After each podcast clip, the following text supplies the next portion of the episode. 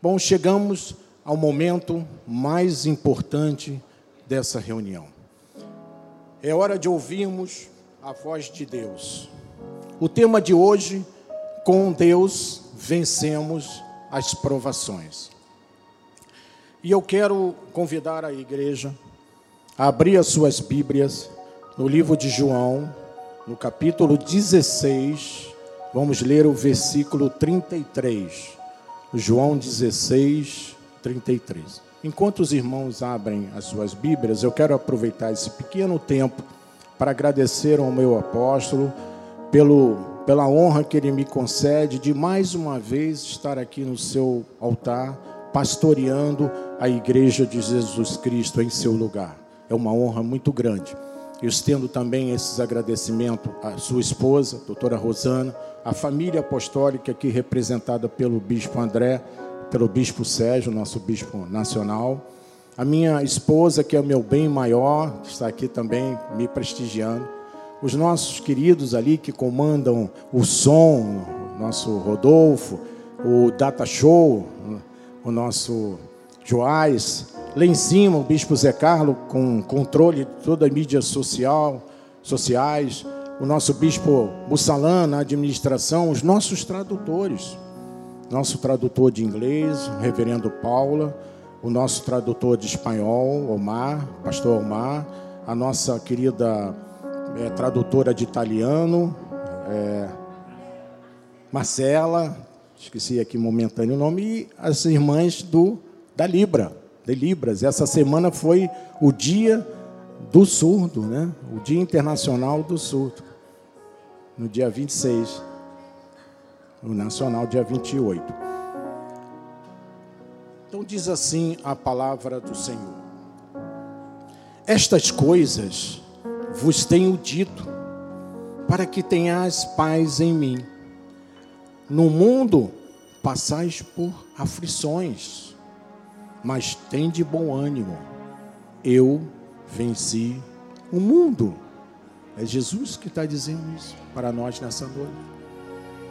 Que esta palavra abençoe todos os corações, não só aqui, os que estão aqui presentes, mas também aqueles que estão à distância, nos ouvindo, nos assistindo, pelas mídias sociais, já são 8 e 11. Eu quero também parabenizar a presença daqueles que estão nos assistindo pela TV com o Brasil, a partir das 20 horas.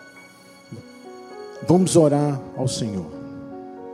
Senhor Jesus Cristo, Deus predestinador, Deus soberano, o Todo-Poderoso, nós queremos nesta noite, Senhor, mais uma vez te agradecer pela oportunidade que tu nos concede de estar aqui em tua casa nesta noite de quarta-feira, Senhor. Queremos te louvar, queremos te amar queremos engrandecer o teu santo nome, porque tu és merecedor desse engrandecimento, Senhor. Mas queremos também, nesses próximos minutos, crescer na tua graça, mas também no conhecimento da tua palavra. Usa-me, Senhor, nesta noite. Fala-nos, Senhor, aos nossos corações, Senhor. Estamos aqui com os nossos ouvidos abertos para ouvir aquilo que tu tens para o nosso coração, Pai, para edificação da nossa vida, Pai. Nós oramos em nome de Jesus e com fé. E, o to, e todo o povo de Deus diga amém e amém. Glória a Deus. Obrigado mais uma vez, meu bispo Químio, meu amigo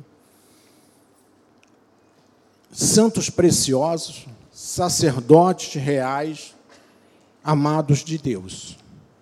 Vamos nessa noite, mais uma vez, estudarmos junto esse tema muito importante para a nossa vida, para a vida de todo cristão.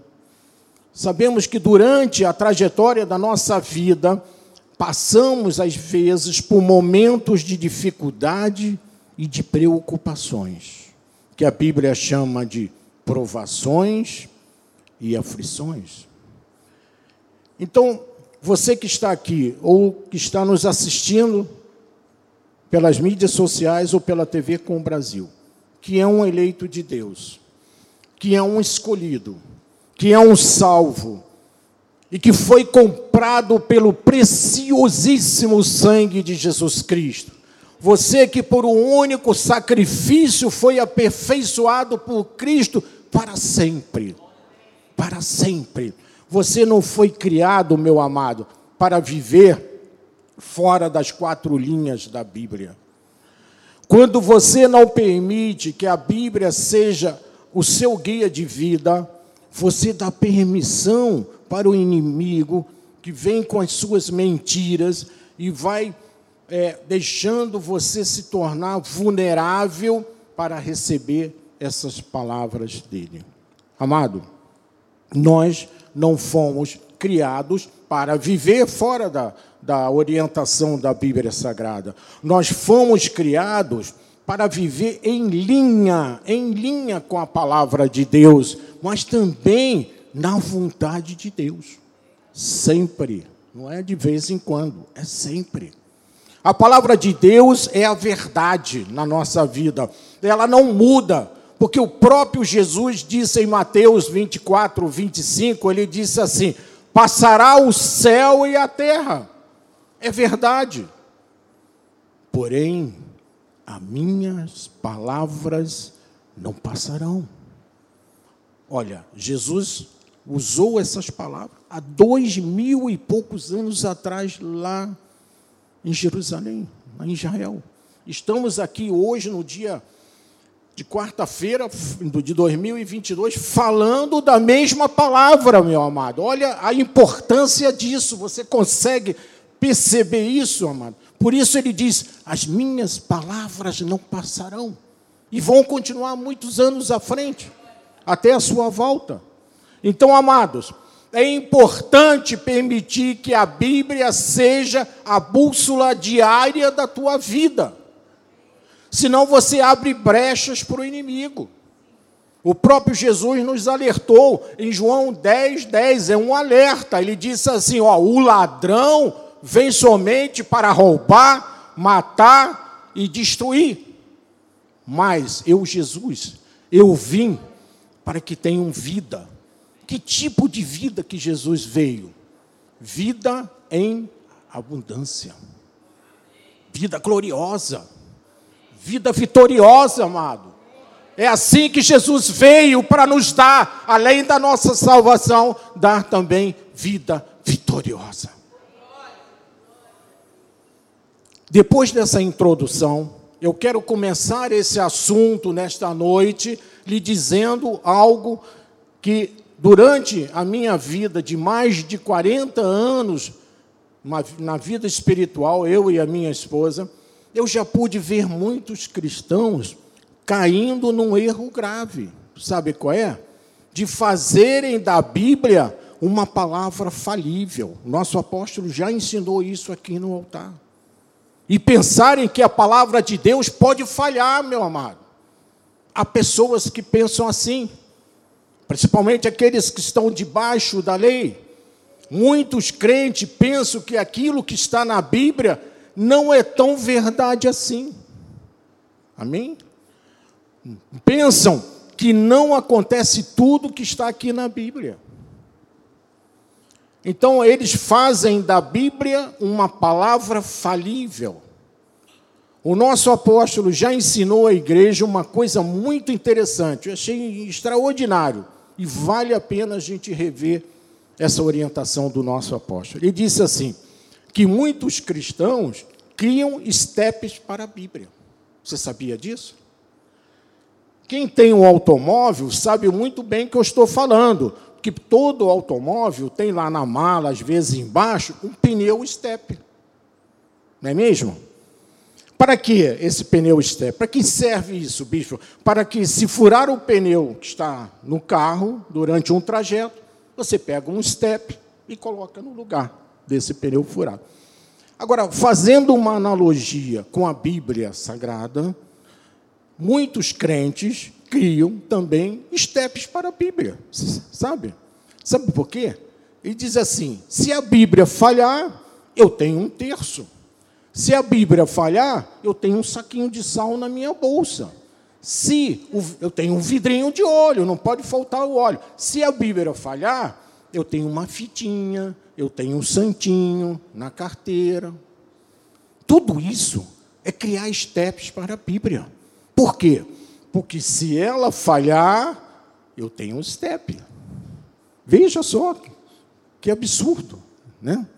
Então, essa pessoa fazem da palavra de Deus, como eu disse, uma palavra falível, uma palavra sem consistência, uma palavra sem veracidade. Outros dizem assim: e se tudo falhar, bispo, o que, que eu faço? Olha, bispo, eu sei que a Bíblia diz que o justo vive por fé, mas se de repente, eu não sei. Bispo, vivemos por fé, mas se alguma coisa der errado com a Bíblia, eu vou fazer um jejum. Para quê? Para me fortalecer, para eu brigar com e derrotar o diabo. Na verdade, meus amados, tudo isso que eu acabei de falar aqui se chama falta de maturidade espiritual.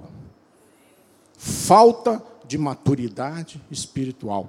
Que não tem nada a ver com o tempo de igreja, o tempo que a pessoa está dentro da igreja. Existem pregadores, meus amados, que pregam há mais de 40 anos, mas não têm a revelação da graça de Deus.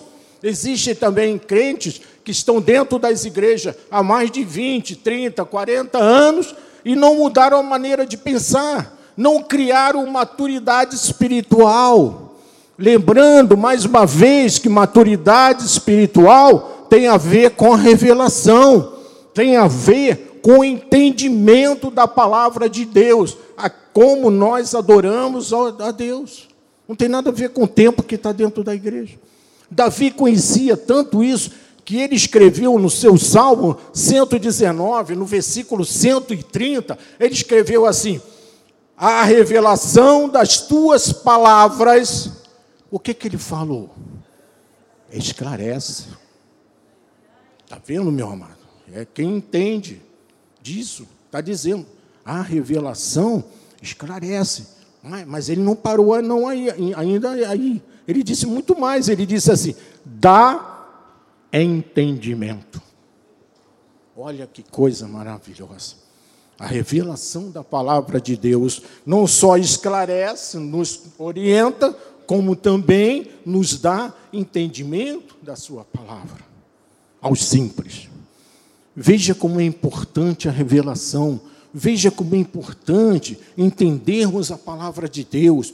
Quando a revelação da palavra de Deus vem à tua vida, você se torna uma pessoa esclarecida dentro da palavra. Você não cria steps para a Bíblia, não precisa. A Bíblia é real, fiel naquilo que está escrito lá. Amém? E se está na Bíblia, o que, que eu digo? Eu creio. É isso aí, meu amado. Está na Bíblia, eu creio e não quero saber. Ponto. Eu tenho uma neta mais velha que ela sempre usa essa expressão. Vou. É isso e ponto. Então, amados, esse entendimento, esta revelação que Davi conhecia tão bem, acontece de glória em glória na nossa vida. É um crescimento diário na nossa vida. Com a revelação, a renovação da nossa mente pela palavra da graça de Deus. Que eu vou dizer a você, a palavra da graça de Deus é a única que dá vida, que edifica, que dá herança e que realmente gera maturidade na vida do cristão. Amém? Hebreus capítulo 5, versículos 11 e 13, Paulo explica isso. Ele diz assim no 11, ele diz, a respeito, temos muitas coisas que dizer. Hoje estamos aqui para dizer muitas coisas.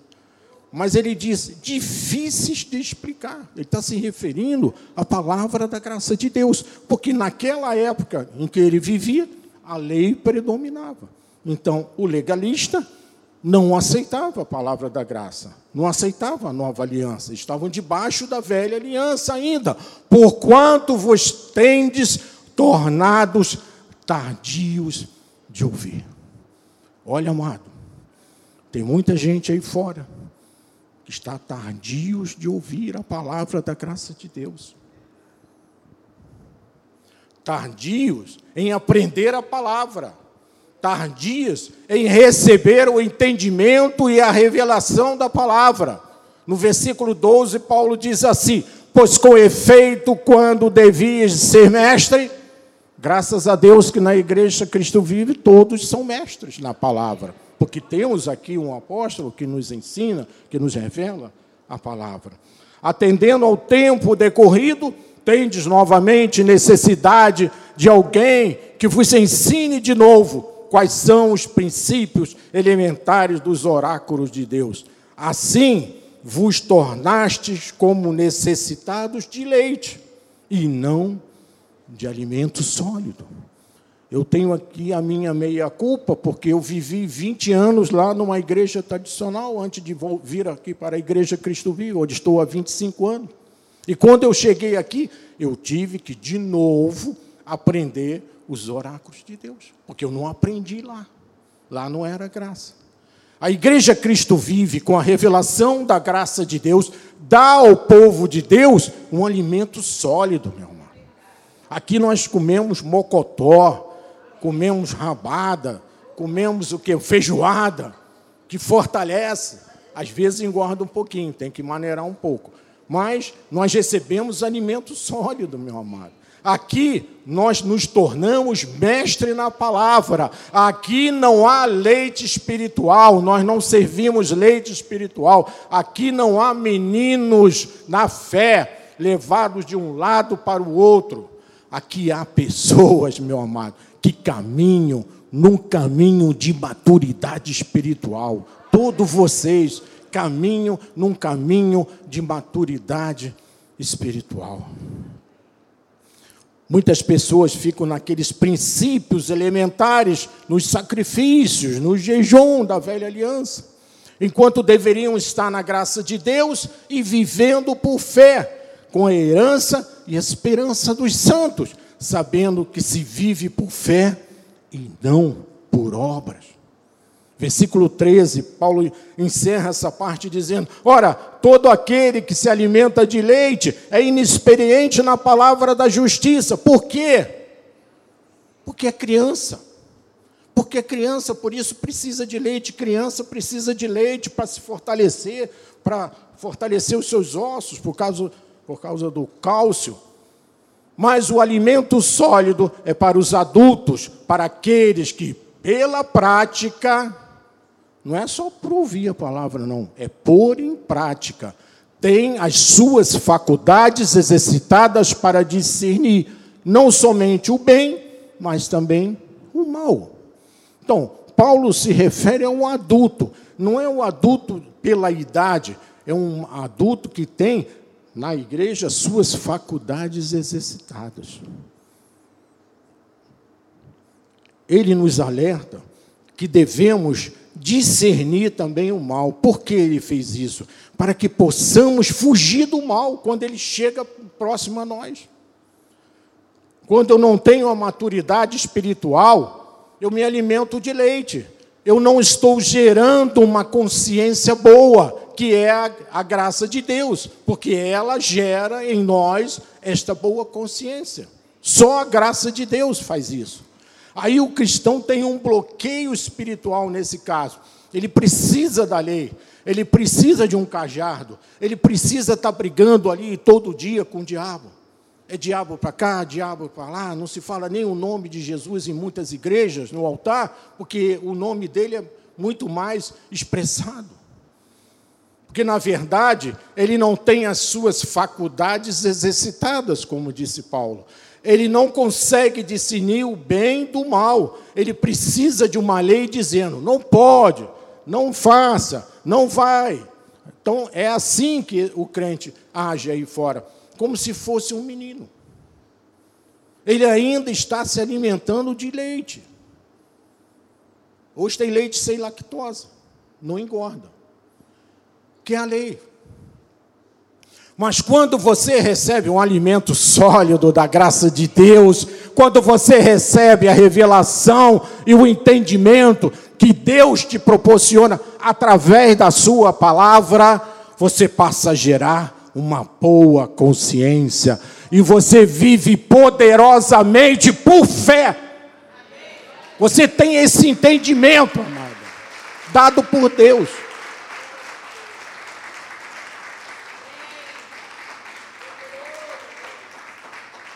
Então, meus irmãos, meus amados, Deus quer que você viva segundo o Espírito. Que você ande no Espírito o tempo todo. Porque você andando na carne, você destrói a sua vida. Você destrói a sua vida espiritual, você destrói a sua vida emocional, a sua vida pessoal e às vezes sua vida familiar e também o seu relacionamento com Deus quando você vive pela carne, principalmente. Olha o que Paulo explicou em Gálatas, versículos 6 e 8. Aí na apostila saiu 16. Se você tiver com a apostila, tira o número 1 daí. É 6, 8. Ele diz assim: Porque o que semeia para a própria carne, da carne o que? Colherá é a palavra mais dita agora aí nessa campanha política. Corrupção. Você colhe corrupção, meu amado. Mas o que semeia para o espírito, do espírito colherá ruína. Pô, só três falaram não, hein? Colherá o quê? Vida eterna, meu amado. Vida eterna. Então, quando Deus diz que devemos andar no Espírito, é porque existe uma necessidade. Estamos falando sobre como vencer provações e como superar aflições. Por isso temos que estar vivendo pelo Espírito, porque neste momento você vence, você persevera. Muitas pessoas ligam estas questões da carne às questões de perversão, perversão questões sexuais. Mas não é só isso, é muito mais. Paulo disse: o nosso corpo é um corpo de humilhação. Então, se eu tenho uma maneira de pensar contrária à palavra de Deus, eu não estou andando no Espírito. Quando eu estou contrário à palavra de Deus, eu não vou colher vida eterna se assim agir. Eu não, eu não vou colher, eu só vou colher corrupção. Como Paulo explicou, eu vou mais adiante. Derrota, pecado, andar na carne e cita o pecado. Gálatas 5, 16, 17, Paulo explicou isso, ele disse assim: Digo, porém, andai no espírito e jamais, jamais, nunca mais satisfareis a concupiscência da carne. Eu tenho que andar no espírito para não satisfazer a minha carne. E no versículo 17 ele termina dizendo: Porque a carne milita contra o espírito, e o espírito contra a carne. É uma luta diária. Porque são opostos entre si, para que não façais o que porventura seja do vosso querer. Você entendeu o que Paulo disse? Quando nós andamos na carne, nós não fazemos a vontade de Deus. Nós fazemos a nossa vontade, o nosso querer. A carne nos leva a fazer o nosso querer e não querer de Deus. Amado, a carne tem, que, tem a ver com o que o homem pensa de si mesmo, o eu, eu. Com a mente humana com a lógica humana, que isso é uma coisa perigosíssima, quando você bota a lógica humana, você está contra a palavra. Que normalmente são contrárias ao querer de Deus. Então, o que eu preciso fazer, bispo? Me responda então, que eu quero saber. É simples. É submeter-se a Deus totalmente. Senão você não consegue viver uma vida vitoriosa senão você não terá as suas faculdades exercitadas e não alcançará o que? A maturidade espiritual. que é muito importante para o crente, a maturidade espiritual necessária para vivermos uma vida em vitória. Amados, você está aqui para ser pastoreado, edificado a cada dia nessa igreja. Deus levantou apóstolos, profetas, evangelistas e mestres para a edificação do corpo de Cristo, está escrito na palavra, até que todos cheguem à estatura do varão perfeito, da maturidade espiritual. Quando alguém se afasta da palavra, quando alguém deixa de lado a palavra, quando alguém despreza a palavra de Deus, o seu querer natural passa a prevalecer e é contrário à palavra do Senhor, ao invés de ser a favor. E aí, quando vem uma aprovação, você está debilitado, você cai. Por isso o salmista disse no Salmo 119, 11, ele disse assim: Guardo no coração as tuas palavras. Veja, nós temos que guardar a palavra de Deus no nosso coração, aqui bem pertinho de nós e as tuas palavras, para não pecar contra ti. Ou seja, para não errar, para não pensar contrário à palavra. Isto é ser espiritual, é andar de forma espiritual. Isso não tem nada a ver com a roupa, não tem nada a ver com cabelo grande, não tem nada a ver com unhas, pintar a unha, não tem nada a ver com isso. Em muitas igrejas da lei, as irmãs não podem colocar um brinco, não pode se ajeitar para o esposo. Quando vai dormir, põe aquela camiseta do hostinho, como o apóstolo diz, na frente está assim, hostinho, atrás o um número de mais de seis vezes que ele já se candidatou. E em consequência disso, meu amado, sabe o que, que acontece? Muitos casais se separam por causa disso, por causa da lei. Amados, ser espiritual é você não questionar nunca a Deus. Nunca faça isso. Não questione a Deus. Ouça o que Ele está te dizendo e cumpra. E não pensar contrário à Bíblia. Se Deus diz, nós cremos e pronto, ponto. A postura de fé de um salvo, veja bem, a postura de fé de um salvo e de fidelidade a Jesus Cristo cria um escudo de proteção na nossa mente. Quando você é esclarecido, quando você tem a revelação da graça, quando você tem o entendimento de Deus, você cria um escudo que protege a tua mente, que é o ponto mais sensível onde o inimigo ataca, é onde ele manda os dardos inflamados, aquelas flechas com a ponta de fogo, elas vêm direto na mente.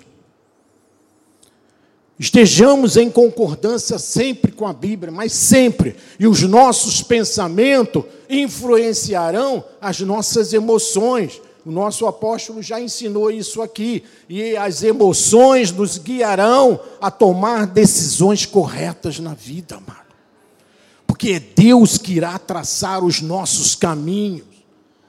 O sábio Salomão, em Provérbios, no capítulo 16, no versículo 9, ele ensina isso. Ele diz assim: O coração do homem traça o seu caminho. Você pode traçar o seu caminho. Mas, aí tem um mas, o Senhor lhe dirige os passos. Vai para cá, não, agora vai para lá. É assim. Se você se deixar, se levar pela, pelo entendimento de Deus e a vontade de Deus, Ele guia os seus passos. E olha, eu vou dizer uma coisa: quando Deus guia os passos de um crente, de um cristão, termina em vitória. Termina em vitória, meu amado. Nunca em derrota, sempre em vitória. Eu tenho que estar em concordância, em harmonia com o que diz a palavra de Deus, sempre com aquilo que Deus fala. Quando Deus fala, ouve o teu servo e age. Mas o inimigo quer nos enfraquecer o tempo todo, para que os nossos pensamentos, as nossas emoções sejam afetadas e contaminadas pela mentira dele. E quando a pessoa está debilitada nas suas defesas, aí é o que o inimigo entra, entra pelas brechas na sua mente. E aí, meu amado, ele lança suas mentiras, que é próprio dele. E ele quer usar as suas mentiras para que o povo de Deus pense de maneira contrária à palavra de Deus. Então, amados, quando vierem os maus pensamentos, rechaça. Na hora, não perca um segundo, rechaça, não recebo. De maneira contrária a tudo aquilo que é da Bíblia. Então, amados, quando vierem os maus pensamentos, rechaça. Use a sua fé, use a sua confissão Olha, quando você mistura a fé com a confissão, meu amado, sai de baixo. É a mesma coisa que uma, uma bomba de dinamite. Efésios capítulo 6, versículo 16, Paulo nos instrui dizendo assim: embraçando sempre o escudo da fé, com o qual podereis apagar todos os dados inflamados do maligno. Amado, nós temos que estar o tempo todo com esse escudo. Eu até pedi aqui o presbítero é, Ciro para ele me emprestar aqui um escudo, para vocês terem uma ideia. Olha como é grande esse escudo. Olha, quando você vem um dardo inflamado na tua direção, você faz assim, ó, só sobra o pé. Mas normalmente o inimigo não quer o pé, ele quer a mente. Ele quer a mente, entendeu? Aqui, ó, a mente está protegida. Isso aqui é um escudo de madeira, feito pelo nosso mestre Ciro, mas ele está falando de um escudo espiritual. Um escudo espiritual, que é a fé, que é a nossa fé, que é a nossa fé, meu amado. Paulo orienta para embraçarmos o escudo da fé, porque com ele nós podemos apagar todos, não é só uns, pode até passar direto, mas os que vêm na nossa direção, todos os dados são apagados. Amados, a igreja Cristo vive, confie em Deus totalmente, meu amado. Todos vocês que estão aqui ou nos ouvindo pelas mídias sociais e pela TV com o Brasil, acredita totalmente em Deus totalmente na Sua palavra. Temos uma confissão totalmente em linha com a palavra da graça de Deus. Aqui não há pensamentos de derrota, aqui não há espaço para o inimigo influenciar a nossa mente, aqui não há brechas na nossa vida para que as mentiras do inimigo entrem. Nós usamos o escudo da fé sempre para anular esses dardos nós ficamos com a palavra que é a verdade, e é isso que importa. Deus me deu aquela palavra aqui no início, que importa que eu seja adorado em espírito e em verdade. Verdade é a palavra dele, meu amado. E ele quer que a gente fique sempre com a sua palavra. Aí você evita os dardos do inimigo.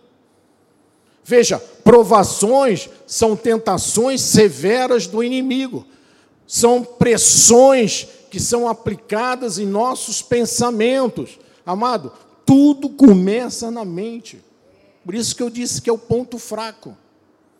Quando você começa a pensar em alguma coisa contrária à palavra, se você não paralisar esse pensamento imediatamente, olha o que pode acontecer você não apaga os dados do inimigo.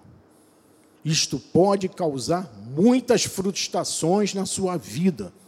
Você pode começar a pensar assim: ah, eu não tenho valor, eu não, não consigo me amar, porque na minha infância, meus pais me humilharam, não recebeu carinho, não recebi afeto, e aí não, não tenho mais esse amor próprio, não se desenvolveu em minha vida.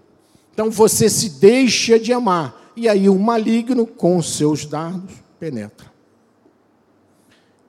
E nesse caso, a pessoa começa a pensar assim: ah, eu não tenho valor mesmo, eu sou o pior de todos, eu não presto, eu nunca vou ser feliz, eu nunca vou conquistar nada na vida, eu nunca vou conseguir alcançar alguma coisa na vida, e a vida está passando. E você está com esses pensamentos, perdendo o tempo de vida. Aquela puleta que o apóstolo coloca aqui, quando ele vira, tá, a areia vai passando, passando. O tempo está passando, passando, passando, e você está lá. Eu não presto, eu não sirvo para nada. E a vida passando. Quando você se livra desse dado, já se passaram dez anos. Isso é muito perigoso, meu amado.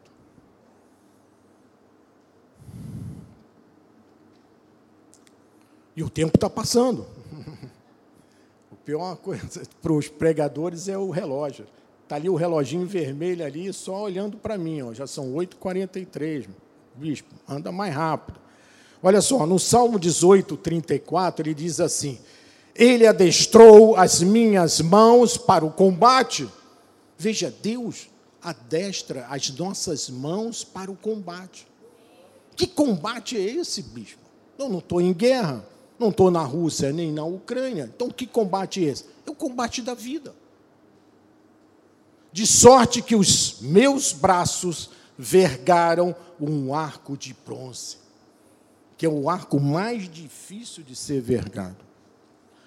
Então, diante das batalhas inevitáveis da vida, Deus nos dá armas e nos ensina a manuseá-las. Deus já está adestrando as nossas mãos nessa noite, porque estamos aqui falando da palavra dele, para o bom combate.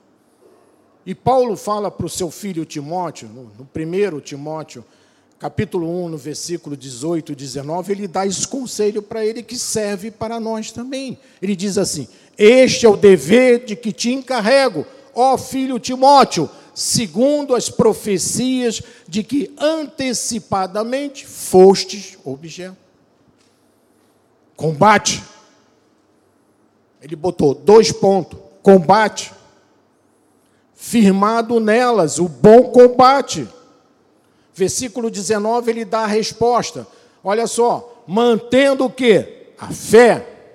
Mantendo o que? A boa consciência, porque alguns tendo rejeitado a boa consciência, vieram a naufragar na fé.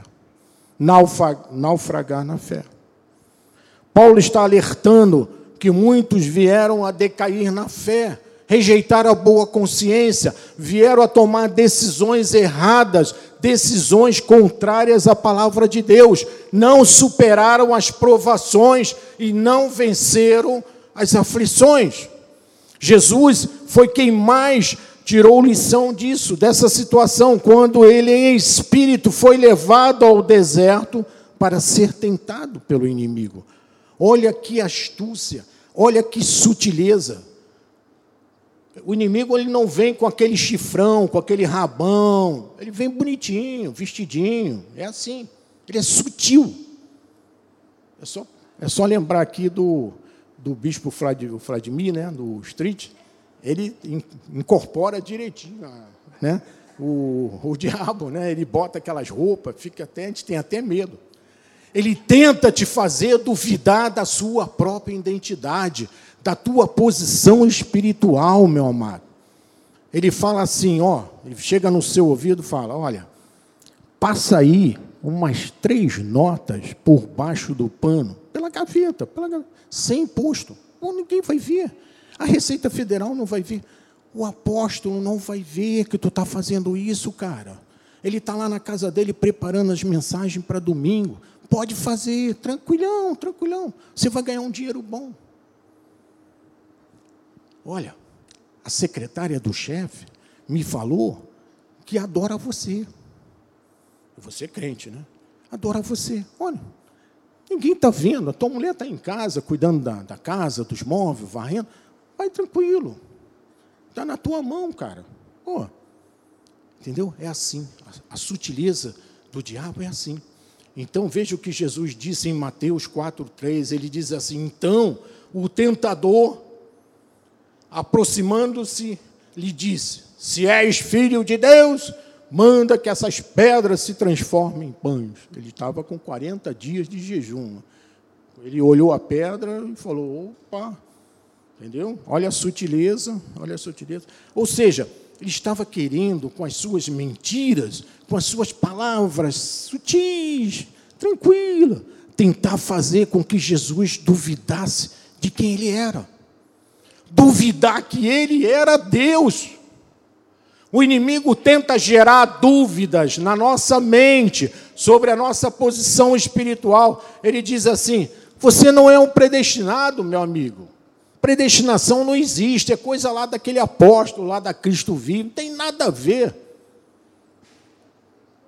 Isso é o diabo que fala, meu amado. Porque na Bíblia está escrito que existe sim. Se está na Bíblia, eu creio. Pronto. Nós devemos nos comportarmos como um soldado romano nessas horas da tentação. Devemos nos revestir de toda a armadura de Deus.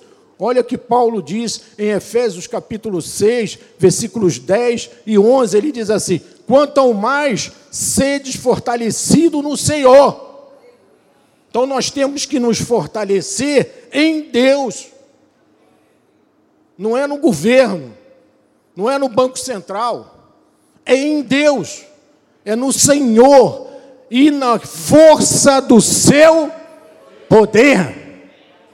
O nosso Deus é poderoso, amado. Nós temos um Deus poderoso, e é nesse poder que nós temos que nos fortalecer. Versículo 11: Revesti-vos de toda a armadura de Deus para poderes ficar firme, firmes contra a ciladra do diabo. Para você permanecer firme, para você vencer tudo vencer provações, vencer as aflições que podem vir sobre a tua vida, você tem que se revestir de toda a armadura de Deus. E eu peguei uma foto de um soldado romano, aqui está aqui na, no telão, olha só como ele fica protegido, não tem furo, passagem nenhuma, só tem lá no, no olho um furinho e o nariz para ele respirar, senão ele também morre. Então tá ali, ó, o escudo da fé é cheio de dardinho, ó lá. Ele já pegou uns três ali, ainda está pegando fogo. Foi bem recente. Ele tem um capacete da salvação, aquele capacetão ali com aquela, aquelas penas vermelhas. Ele tem na mão a espada do Espírito. Ele tem um cinturão da verdade. Ele calça as sandálias do Evangelho da paz. A couraça da justiça, essa couraça aqui na frente. E o joelho para a oração. É assim que nós devemos nos revestir. Não vestido nisso, porque se a gente for aí na rua vestido com um negócio desse, você vai ser levado para o hospício. Vai passar a ambulância, o SAMU, vai dizer: esse cara está maluco, leva ele para o hospício. Nós estamos falando de algo espiritual. São coisas espirituais. Essa armadura que nós temos que investir é espiritual. Todos nós, meu amado, podemos ter dias maus. O próprio Cristo teve. O dia mau é quando o inimigo vem com as suas mentiras para tentar te convencer do erro, como eu fiz aqui uma encenação. A Bíblia nos ensina que a oração é a melhor receita certa e necessária para escaparmos das tentações. Está aqui o bispo de oração que vai confirmar isso. A oração é a melhor receita, meu amado. Nunca deixe de orar. Mateus 26, 41, Jesus mesmo disse assim: ó, vigiai. Só isso? Não. Orai. Vigiai e orai para que não entreis em quê? Tentação. É a única, é a melhor receita. O espírito na verdade está pronto, mas a carne é fraca. Voltamos à história de novo da carne. Jesus nos orienta para orarmos, mas também para vigiarmos, orando com o olho aberto, para ver o que está acontecendo. Ver se vem tentação na sua direção, para que os teus pensamentos não sejam contra aquilo que diz a palavra de Deus. Porque a carne é fraca. Porque a carne é fraca, meu amado. Nós estamos terminando. Muitas das vezes somos provados pelo Senhor, mas não tem nada a ver com tentação. Você não pode dizer que foi tentado por Deus. Não. Deus não tenta. Olha quem tenta. Tiago explicou isso na sua palavra, no capítulo 1, no versículo 14 e 15. Ele diz assim: Ao contrário, cada um é tentado pela sua própria. Dois só, dois só falaram. Pela própria cobiça. Não é por Deus. E pela nossa cobiça. Quando esta, esta o atrai e seduz. Olha aí o diabo com aquela palavrinha bonitinha. Versículo 15. Então a cobiça, depois de haver concebida, você abriu, deu brecha, deu brecha, entrou, entrou o dardo. Dá à luz o quê? O pecado. Veja como a armadura é importante, porque não tem brecha. Quando você está armado com a palavra de Deus, você não deixa brecha para ser concebido o pecado. E o pecado, uma vez consumado, gera o quê? A morte, meu amado. O pecado gera a morte. Ele está falando de uma morte espiritual primeiro, mas se persistir. Hum. Então, muitos confundem tentação com provação.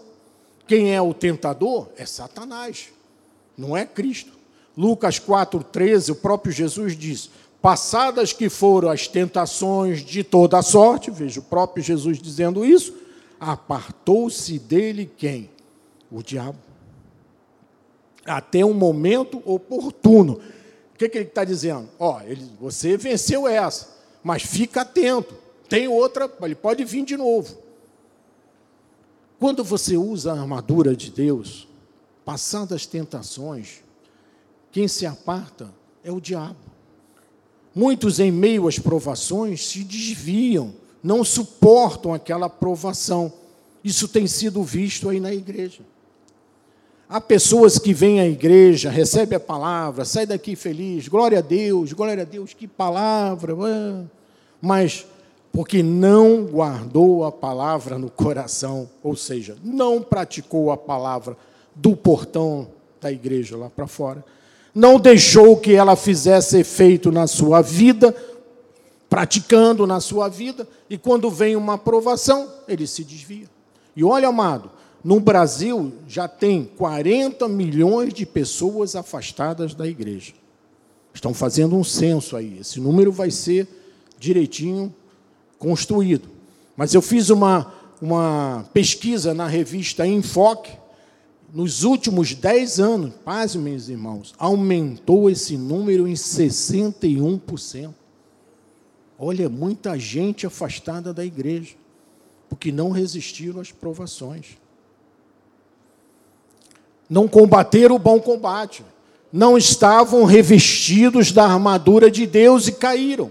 Tiago 1, capítulo 12, ele diz: Bem-aventurado o homem que suporta com perseverança com perseverança. É assim que nós temos que suportar as, as provações, as aflições e as tentações da nossa vida. Com perseverança. Aprovação, porque depois de ter sido aprovado, receberá a coroa da vida. Então temos que suportar com perseverança, crendo em Deus, tendo fé em Deus. Quando você vence a aprovação, você recebe as, as recompensas de Deus. É, Jesus diz isso em Marcos 16, 14. Ele diz assim: Finalmente apareceu Jesus aos onze, quando estavam à mesa, e censurou-lhes a incredulidade e a dureza de coração, porque não deram crédito aos que tinham visto ressuscitado. Então, quando Jesus ressuscitou, ele apareceu para alguns. E quando ele entrou neste lugar, tinha outros que ouviram falar que Jesus tinha ressuscitado e não acreditaram. Ah, não pode ser. Nós vimos ele morrer lá na cruz, tiraram ele morto, jogaram lá naquele buraco, botaram aquela pedrona na frente. Ninguém consegue tirar aquela pedra de lá. Então Jesus repreendeu a incredulidade, ele não aceitou a incredulidade, ele não aceitou a dureza de coração de parte dos seus discípulos. Eu creio que Deus quer fazer milagres nessa noite, amado. Eu não sei para quem, se é para alguém que está aqui nesse lugar, ou alguém que está nos assistindo pelas mídias sociais. Então, amado, nós temos que crer. Nós não podemos ter incredulidade. Você tem que ter fé, meu irmão. Mateus 13, 58, estamos terminando.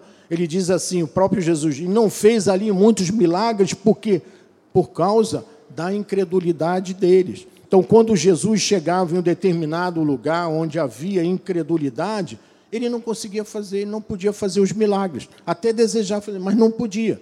Você sabe, quando Jesus curava uma pessoa, ele sempre dizia assim para essa pessoa antes de curar: ele dizia, Você crê que eu posso te curar?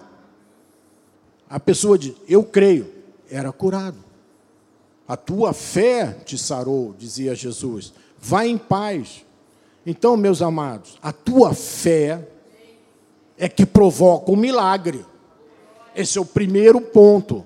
É a sua fé, é aquilo que você crê, é aquilo que você acredita na palavra. Deus quer fazer milagres nas vossas vidas, mas é preciso que nós creamos, amados. Dizer, eu creio, vamos dizer junto aqui, eu creio. É isso aí, meu amado. Encha o pulmão de ar e fala mesmo. Eu creio mesmo, bispo.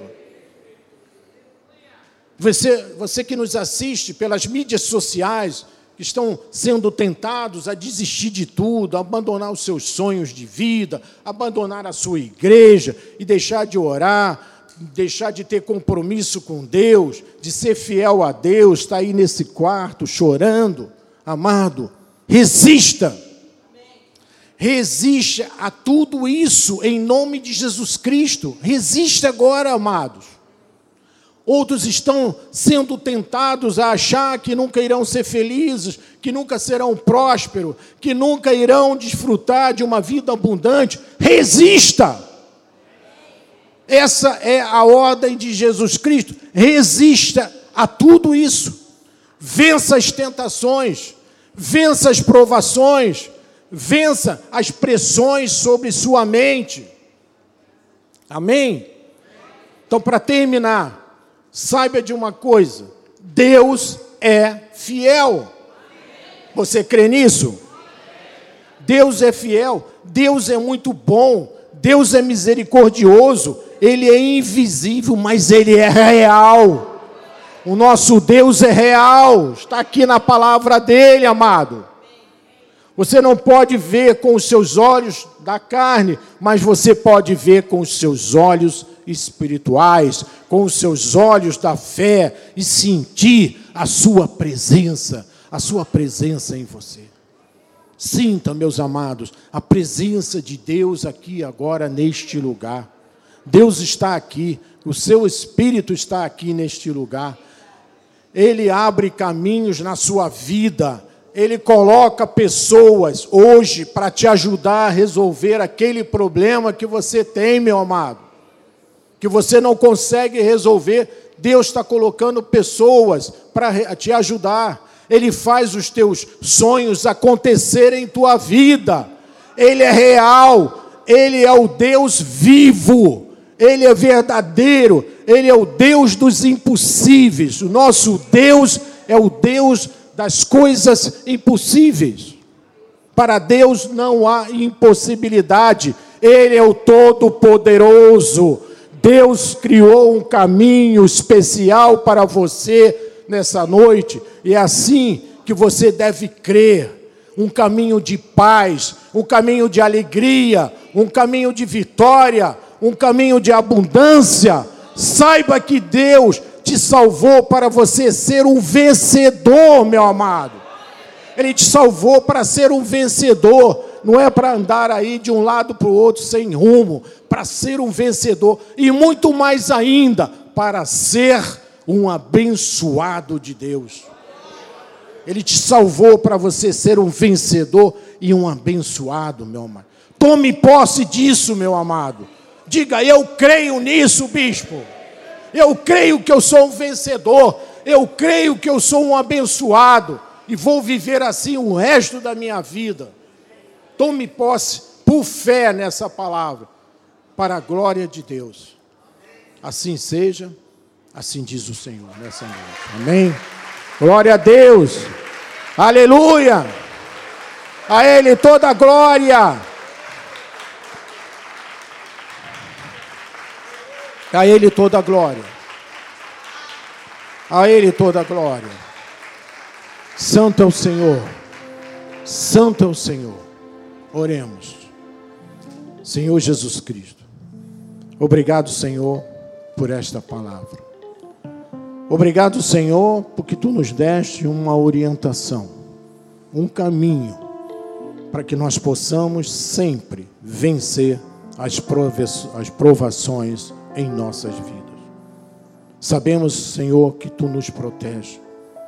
Sabemos, Senhor, que tu abres caminhos perfeitos em nossa vida. Caminhos que nos levam à vitória. Caminhos que nos levam à cura caminhos que nos levam a restituir a nossa família quando estamos vivendo um problema. Caminhos que trazem os nossos filhos que estão aí em caminhos errados. É a tua palavra. E aqui está o teu povo. Aqui está aquelas pessoas que foram salvas por ti. E aqueles que estão também nos ouvindo à distância. Então, Senhor, eu declaro em teu nome as mais ricas bênçãos sobre a vida de cada um, em nome de Jesus, para a glória de Deus. E todo o povo de Deus diga amém e amém. Glória a Deus. Glória a Deus. Passamos três minutos. Você que precisa, que precisa sair, por algum motivo, sinta-se à vontade que os anjos do Senhor vos guiem até as vossas resistências. Se você puder ficar um pouquinho mais, vamos participar aqui de um último louvor para a glória de Deus. Amém? Então vou dar a bênção final e você, se precisar, pode sair. Que a paz, que o amor, que a misericórdia, que as doces consolações do Espírito Santo sejam para hoje na vida daqueles que creem na palavra de Deus e vive na vontade de Deus. Para a glória de Deus. Amém e amém. Vamos louvar?